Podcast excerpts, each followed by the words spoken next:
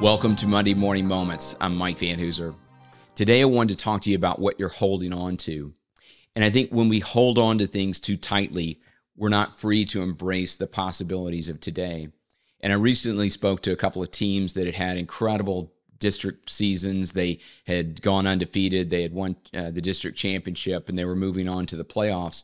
But we talked about this concept of holding on to things loosely because you could enter the playoffs and be able be in a position of having to hold on to that or defend that going into the playoffs and not be free to embrace going to the next level.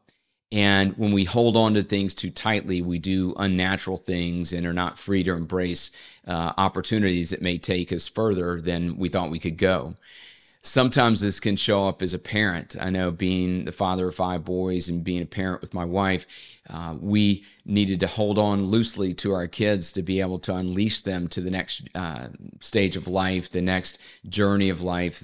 And as a parent, you can hold on to your kids too tightly or your family too tightly that you're not able and willing to release them uh, when it's time to let them go.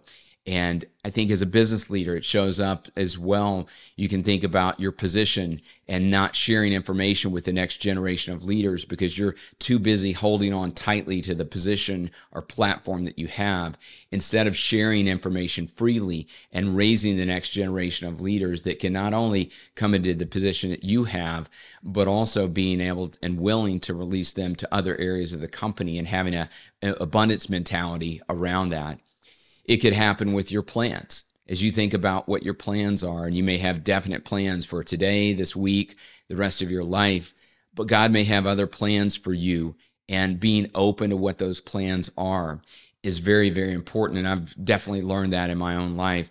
So I think it's important to think about what am I holding on to today? And am I willing to hold on to that loosely no matter what happens. Yes, go for that. Yes, you know, invest in what those are and be confident in the direction of your plans and take steps and plan goals and all of those things.